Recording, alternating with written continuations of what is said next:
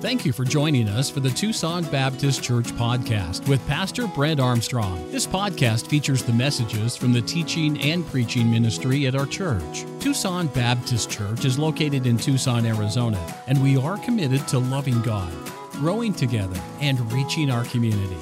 If you would like to learn more about our ministry, please visit TucsonBaptist.com. We pray that today's message is an encouragement to you. Bibles and go to 1 John chapter number 4. 1 John chapter number 4. Our ushers will make their way through uh, the congregation. If you did not receive a copy of the notes, please do uh, just raise your hand. They'll help you with that. And uh, again, thank you so much. It's great to have uh, Brad and Brittany Frazier here visiting from Alabama. It was a privilege to marry them several years ago, and he serves in our military and armed forces, and we're so thankful for his service and uh, their faithfulness. I'm glad they, they're back today. I met Peter from Minnesota this morning and others, and I'm just delighted that there's so many folks here today. If you are visiting with us, uh, we do what we call expository preaching. We're preaching through the books of the Bible, and we're in First John. We've been in First John several months now, and uh, we're in chapter 4. We're going to read verses 7 through 12 in just a few moments. Um, and you will read the even verses, and I'll read those odd verses. And so don't get too comfortable. We're going to stand together in just a moment and read this passage of Scripture uh, together. I've entitled this morning's message, I Will Not Forgive. And um, I, I, don't know what there might be going on in your life, and there may be a rub with someone. There may be a, a, a, a just there's just this in your gut, like I just don't like someone. There could be someone that you haven't spoken to in years, and you you have no intention of speaking to them because they hurt you many years ago. Uh, and we, as Christians, we often allow just little things to get under our skin. Or they say it can become a burr under your saddle and it can just eat away at you and it robs you of your joy, it robs you of your peace, and it breaks fellowship with God. Who do you need to forgive this morning? But you say, their name is right there. It's right there in your forehead. You can you see their face. You almost begin to see the just hearing about that that I will not forgive them. I will not forgive them. I will not forgive them. I invite you to listen carefully. And if you say, I have peace with all the people in my life, I encourage you to listen and be reminded what the Word of God says about how that we're to keep our relationships correct as believers. There are two basic priorities in the life of every maturing Christian, and that is that one, that he'll relentlessly pursue truth, and the other is that he'll actively love other people. Truth and love. They should be part of every believer's vocabulary. Three weeks ago, we examined verses 1 through 6 and learned how to, to try, or the Bible says, test the spirits. And the reason we need to do that is because we need to pursue truth. And that brings us to verses 7 through 12 in our study. Let's stand together as we learn about the priority of love this morning. And I ask you to read uh, the even verses in this passage of Scripture, and I'll read the odd verses. Let's pick up in verse number 7. We, we need to understand something this morning. We cannot separate truth and love, they are intricately linked. Now, there's a lot of people that try to separate those two. Uh, they can have a hammer when it comes to truth. Or they can go, they can love to the point that, the, that truth gets lost. We cannot separate truth from love. And we're going to see that in the passage of Scripture that we are just about to read. I'll begin in verse number seven. Beloved, let us love one another. For love is of God, and everyone that loveth is born of God and knoweth God. He that loveth not knoweth not God, for God is love. In this was manifested the love of God toward us, because that God sent his only begotten Son into the world that we might live through him. Herein is love, not that we love God, but that he loved us and sent his Son to be the propitiation for our sins. Beloved, if God so loved us, we ought also to love one another.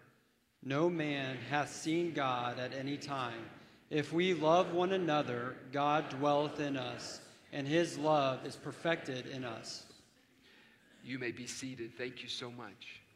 Father, as we enter into your presence once again, I cannot help but think that in a crowd this size, with the number of people who are watching by live stream, that you have deliberately placed this order for this day to examine this passage of Scripture so that we might examine our own selves to see who we need to forgive. Who's, who do we need to love? So, Father, help us to all have willing hearts, open ears, and receptive uh, minds. So, Father, I ask that you will bless this service, that your Holy Spirit would have total control. In Jesus' name, amen.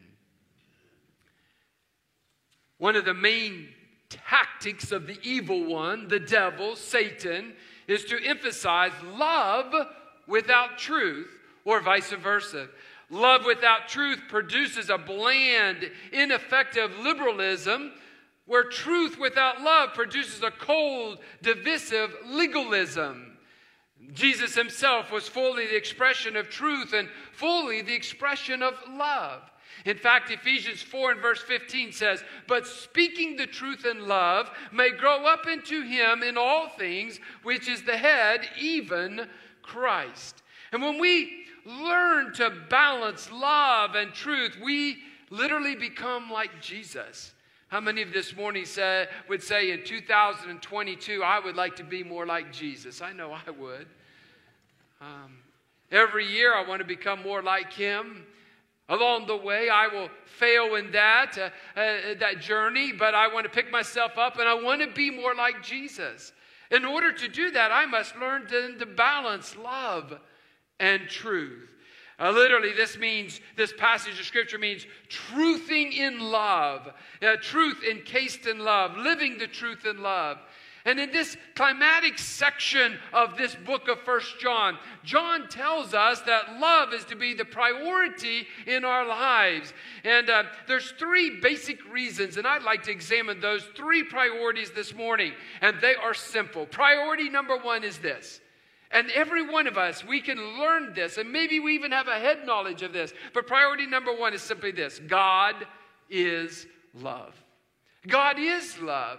Uh, God, He is the origin, He's the source of true love. In verse number seven, we see the Bible says, Love is of God. And in verse number eight, the Bible says, God is love. Therefore, we must conclude that since God is love, all true love must flow through and from Him. John writes, God is love. Now, let's break that down. That doesn't mean love is something that God does. But love is who God is because He is love. Everything that He does is done in love, even His judgments. And then we could use this. Uh, we've examined this passage of scripture before, and back in chapter 1, verse 5, the Bible says God is light, and to be near him is to walk in light. And so, therefore, uh, in the same sense, because God is love, when we abide in him, we will naturally love others. God does not have to work at love, God does not have to conjure up love. God does not need those starving, uh, those pictures of the starving children in some other country to feel some type of sympathy or empathy to, to, to drum up love. And unlike people, God doesn't go looking for love. He doesn't fall into love one day and fall out of love the next day. He never says, I don't love you like I used to love you. Aren't you thankful for that this morning? God never says, I don't love you anymore. He doesn't go through these ups and down feelings that we often do because his very nature, the essence of his being is this God is love. Can we say that together this morning? God is love. There's nothing that God does that is not loving because God is love. And because God is love, we can look at that other uh, second subpoint there. God's children, that's you and me, we're to be loving. God's children are to be loving. In verse number seven, John writes, Beloved, let us love. He assures his readers of his love for them with the intimate title, Beloved. And then he encourages them to follow his example. And in following his example, and that is this that we love other people. John is a preacher and he was practicing what he preaches. And he, he makes this argument if God is love, and love is of God, it only makes sense that, as he wrote there, everyone that loveth is born of God. That means that we have a relationship with him. I don't want to repreach months of messages, but the first step is relationship. We must have relationship. And then as we have relationship, we grow in our fellowship. That means knowing God. That's that fellowship with God. Um, unbelievers, they can never act in true love. Those who are lost, they can never, they can never act in true love. You might say, Pastor, I have a friend. I have a family member who makes no claim to Christianity, but he or she is a loving person. It is true that feelings are associated with love, and there's an earthly sense of love, but we know in the Word of God there's three different definitions of love. I'm not talking about that eros physical love this morning. I know that there are unsaved, lost people that can have strong affection or strong feelings, but oftentimes those feelings can fade and leave and go away.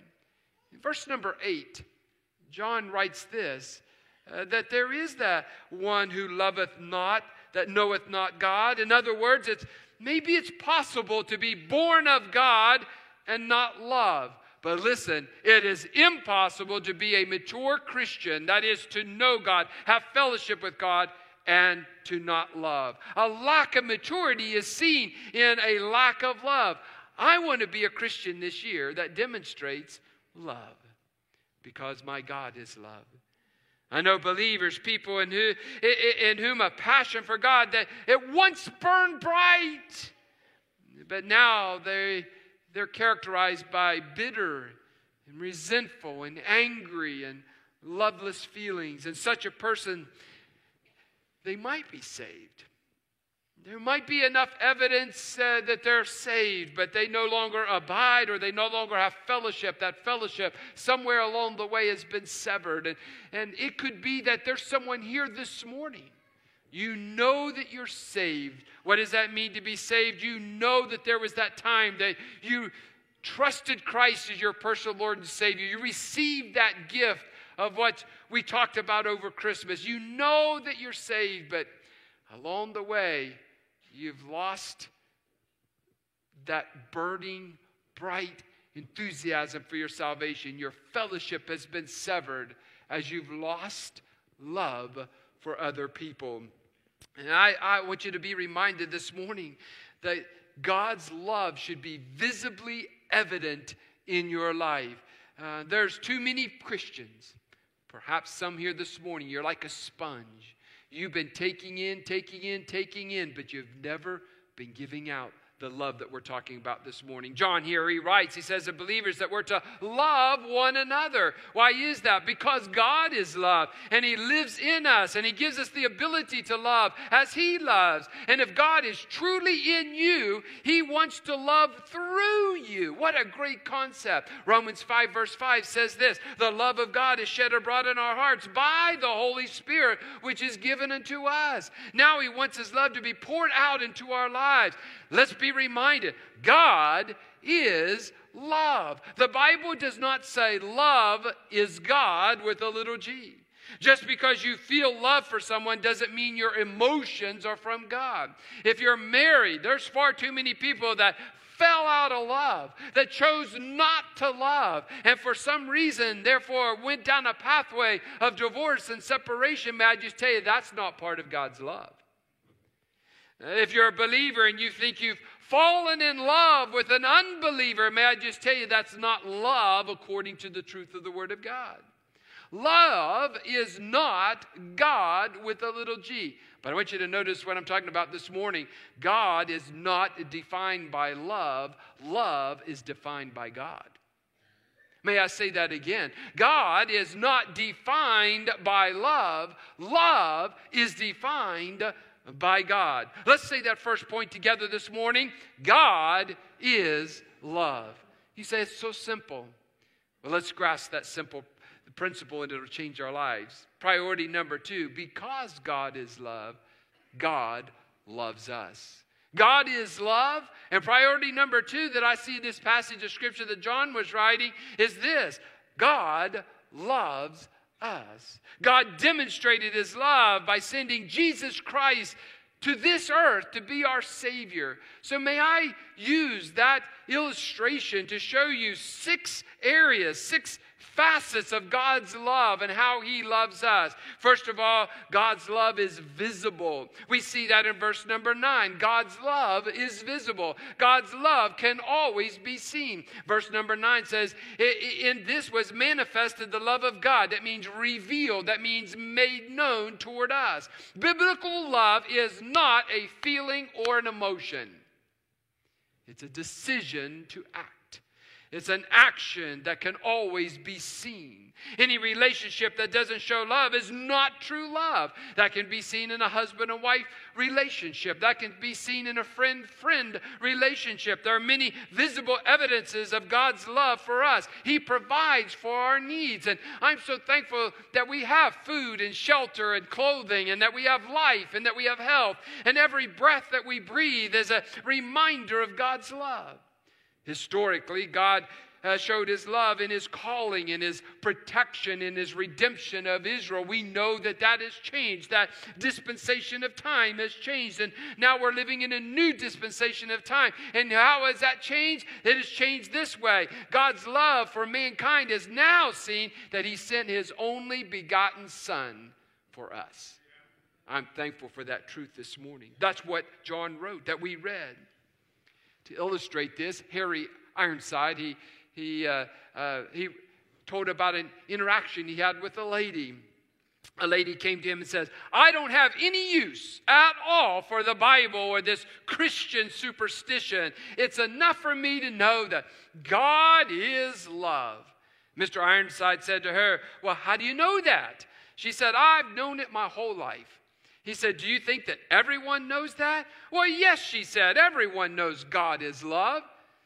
Mr. Ironside asked her, he says, Do you think that woman in India who is persuaded by her religion to throw her child in the river as an offering to the crocodiles has any concept or idea that God is love? The woman paused and she says, No, that's mere superstitions. Mr. Ironside asked, uh, Do you think that African who bows to idols of wood and stone, trembling lest they should destroy his crops or take away his children or injure him, has any idea that God is love? She says, No, but in every civilized country, we know that God is love.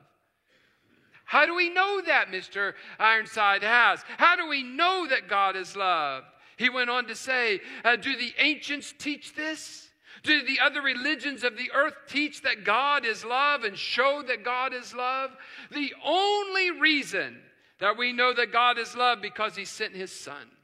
The book that tells us about the Lord Jesus is the only book in the world that contains the idea that God, behind all created matter, is a God of love. Creation reveals his power, his greatness, and his might. But there's nothing in nature that says God is love. The only way we know that God manifested his love is in the giving of his son. End of quote. I agree with Mr. Ironside.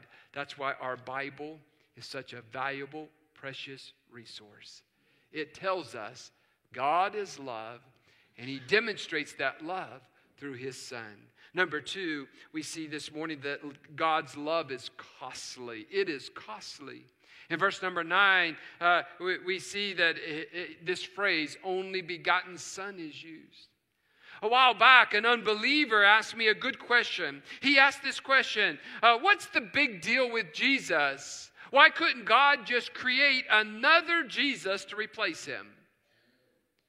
To an unregenerate, unsaved person, that might be a good question.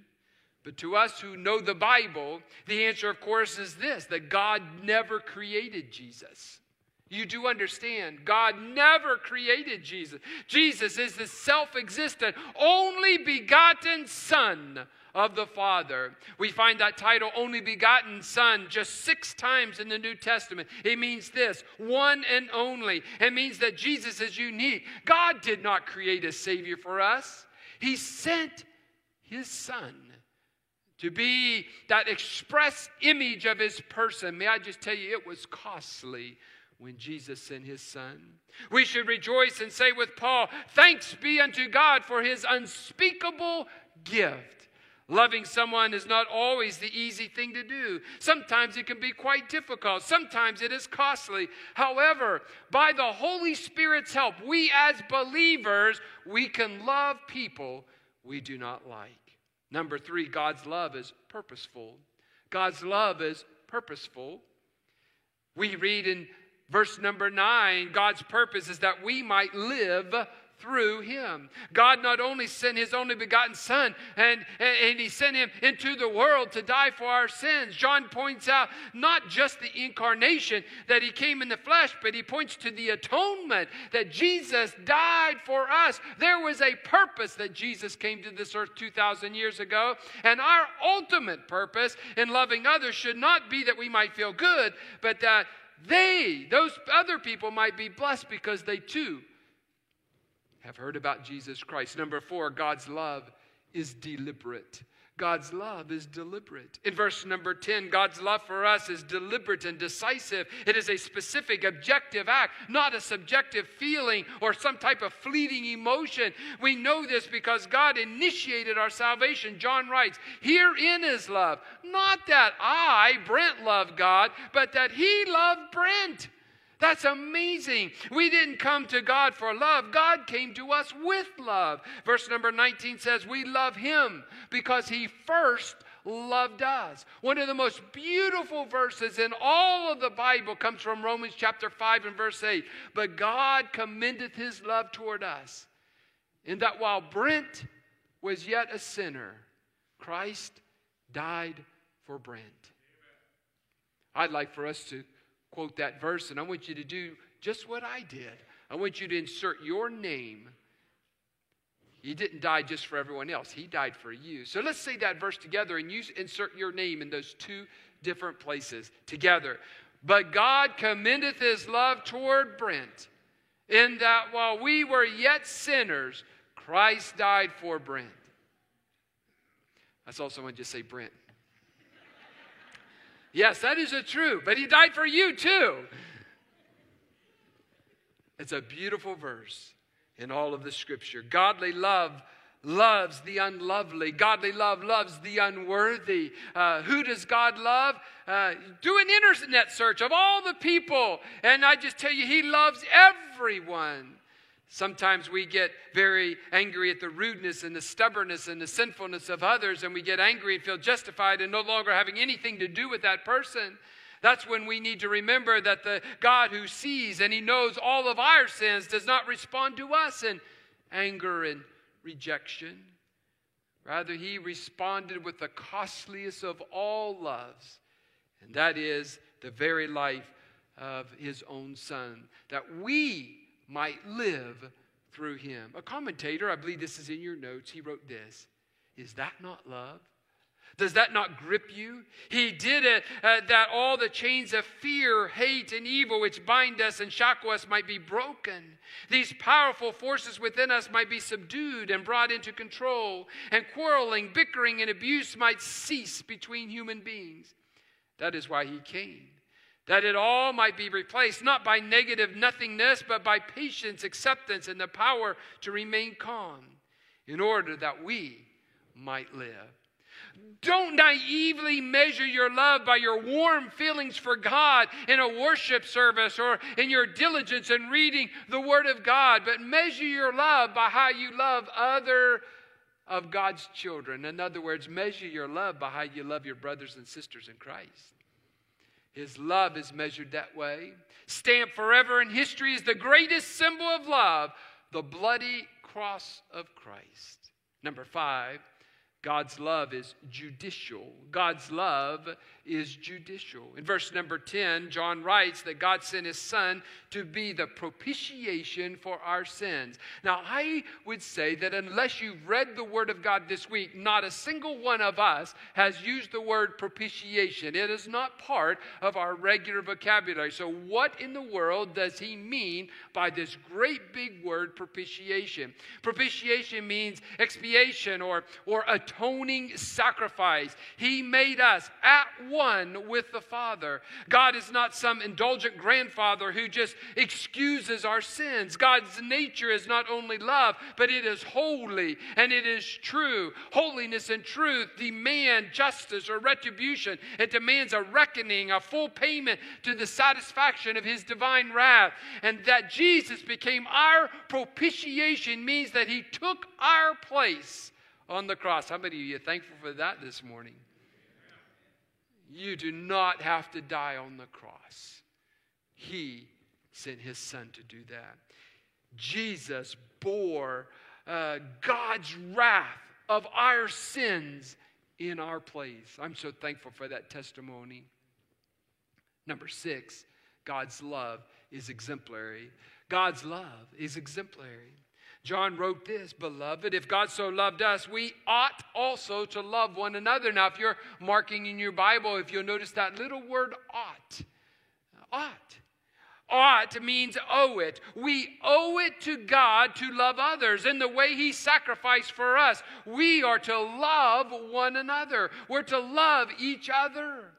Paul said in Romans 13 and verse 8, owe no man anything but to love one another. Paul, he knew uh, that he owed God. And because of this awesome example of self sacrificing love, we dare not offer God ridiculous excuses like this I just can't love that person anymore. You don't know what she did to me. He's just too weird to love. A preacher wrote this No one who has been to the cross and seen God's immeasurable and unmerited love displayed there could go back to a life of selfishness. Indeed, the implication seems to be that our love should reflect His love. My friend, a mature, maturing believer will show love for his brothers and sisters in Christ. And if you've experienced this overwhelming cleansing of your sins at the cross, the forgiveness of your unbridled lust, your antagonisms and hatreds, the Bible says you ought, you owe it to love others. Is there someone that you do not love? May God help you take care of that this morning. Help me again. Priority number one is very simple truth God is love. Priority number two, can you help me with that? Uh, because God is love. Number two, God, God loves us. And this morning we get to priority number three. Because God is love, because God loves us, God loves through us. God loves through us. Now, let's just recognize this. We serve an invisible God. We cannot see him, we cannot touch him. Maybe to some, when we live in this, this world with all of its technology and we can figure things out, it's very difficult for us by faith to believe in an invisible God. John, he writes this.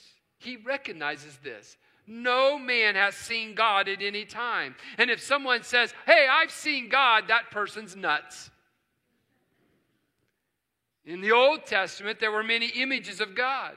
Jacob, he wrestled with him. Isaiah saw him high and lifted up. Moses saw uh, his glory on the mountain. Jesus appeared in what is referred to as pre incarnate theophanies. In the New Testament, men saw God when they saw Jesus. John 1 and verse 8 says this No man has seen God at any time. The only begotten Son, which is in the bosom of the Father, he hath declared him. Though men have seen, uh, there's been men and women who have seen images and visions and even the, uh, the physical uh, presence of God in the scripture we, that's been recorded for us, but no one person has ever seen him in his transcendent, magnificent reality. And that makes it difficult for us Because oftentimes we're want to touch, feel, we want the tangible. So let me explain how it really happens. Our invisible God becomes visible in our love. That invisible God that we cannot see becomes visible in our love. John writes, again, going verse by verse, line by line, he says, If we love one another, God dwelleth in us, and his love is perfected. That word perfected means fulfilled. His love is fulfilled in us. If no one has seen God, how can he be known now? The unseen God now reveals himself not in images and visions and theophanies or fire and smoke off of some type of mountain. He does not now physically reveal himself in his Son. That's already taken place. The unseen God is revealed in you and in me when we love each other with his limitless love. No one can see the essence of God, but they can see the actions of God in us. Do you remember the story about Moses? Moses went up into the mountain uh, to meet with God. Moses comes back down, and uh, all of Israel, they saw God's glory reflected where? In his face. They saw all the glory of God reflected in his face. They didn't see God because they had been to the mountain, but because Moses had been to the mountain. And God wants his glory to shine in your face and in your life so that when others see you, they see God. Even when you cannot humanly love, God can love through you. He simply waits uh, for you to become willing and then He does the loving. And many of us are here today. Uh, we need to repent before God and we need to ask Him to love through us. Yes, God is invisible. And as long as we love only those who love us, He remains invisible. No one gets to see God. However, listen, church family, in 2022, when we decide to act in love toward those who are nasty to us, who those who are angry toward us, those who are bitter toward us, when we return uh, to them patience and tenderness and consideration and thoughtfulness, suddenly those around us realize God is with us. He becomes visible in our in our love. Now, I love it when an illustration happens to support the message. I love it when it happens. People may have read the gospel according to Matthew as well as Mark, Luke, and John. And however, when you love those who do not deserve your love, they will read the gospel according to you, and you put your name in there. Just last night at nine o'clock, Shelly and I, uh, uh, the day got started late. You remember how nasty the weather was yesterday morning? It was cold and raining and, and uh, windy. And so we were just kind of lazy in the morning and got, really didn't get started until after lunch. And we had some things we needed to do. And so we took care of those. And we realized we hadn't had supper yet. And uh, so we were coming back. And, and, and uh, we, I said, well, well I'm going to stop here. And we were in two separate cars because we don't like riding with each other. So we were in two separate cars. And, and, uh, and uh, so uh, I said, Well, um, I'm going to stop here. And, and, uh, and, and, and, I said, No, I don't want to stop there. So I just kept driving. And, and I told her where we were going to stop. And I didn't stop there. And I pulled into a, a different restaurant um, uh, down on the, uh, toward the south part of the town. Uh, and, um, and so we pulled in. And, and she, she's just shaking her head. I changed my mind like three times while we we're driving where we're going to go eat. Well, we walk in and we're talking. And it's, it's New Year's Day. And, um, and so we order our food. We're talking with our server there, and, and we're watching the uh, we're watching our food be prepared. You know where I am if I say that. So we're watching our food be prepared, and, and uh, we pray, and uh, we're starting to eat our meal, and the cook turns around. He says, My name is Carlos. And he said, I prayed this morning on this first day of the year that God would show me that He really was real. So and I were like, okay. And He looks at us and He saw us pray before our meal and, and, and how friendly we were to the server. And, and uh, it, it, you never know who's watching you. You never know. And, and we have to be so careful uh, uh, of what others are seeing and what others are watching. We must always reflect the love of God. A cook was watching us pray before a meal and are listening to our interactions with our server. And, um, and I tell you, folks, God's love can be shown through you. You can make a profound difference in 2022. And you can close your Bibles now. I don't think you have any more blanks. If you do, you can get them later. Close your Bibles, and I want to finish with an illustration. Many of us have read the book, Corrie Ten Boom's book, In the Hiding Place. This story took place uh, in a church service in Munich. And it is written that there was the former uh, German SS man who stood guard at the shower room in the processing center at Ravensbrück.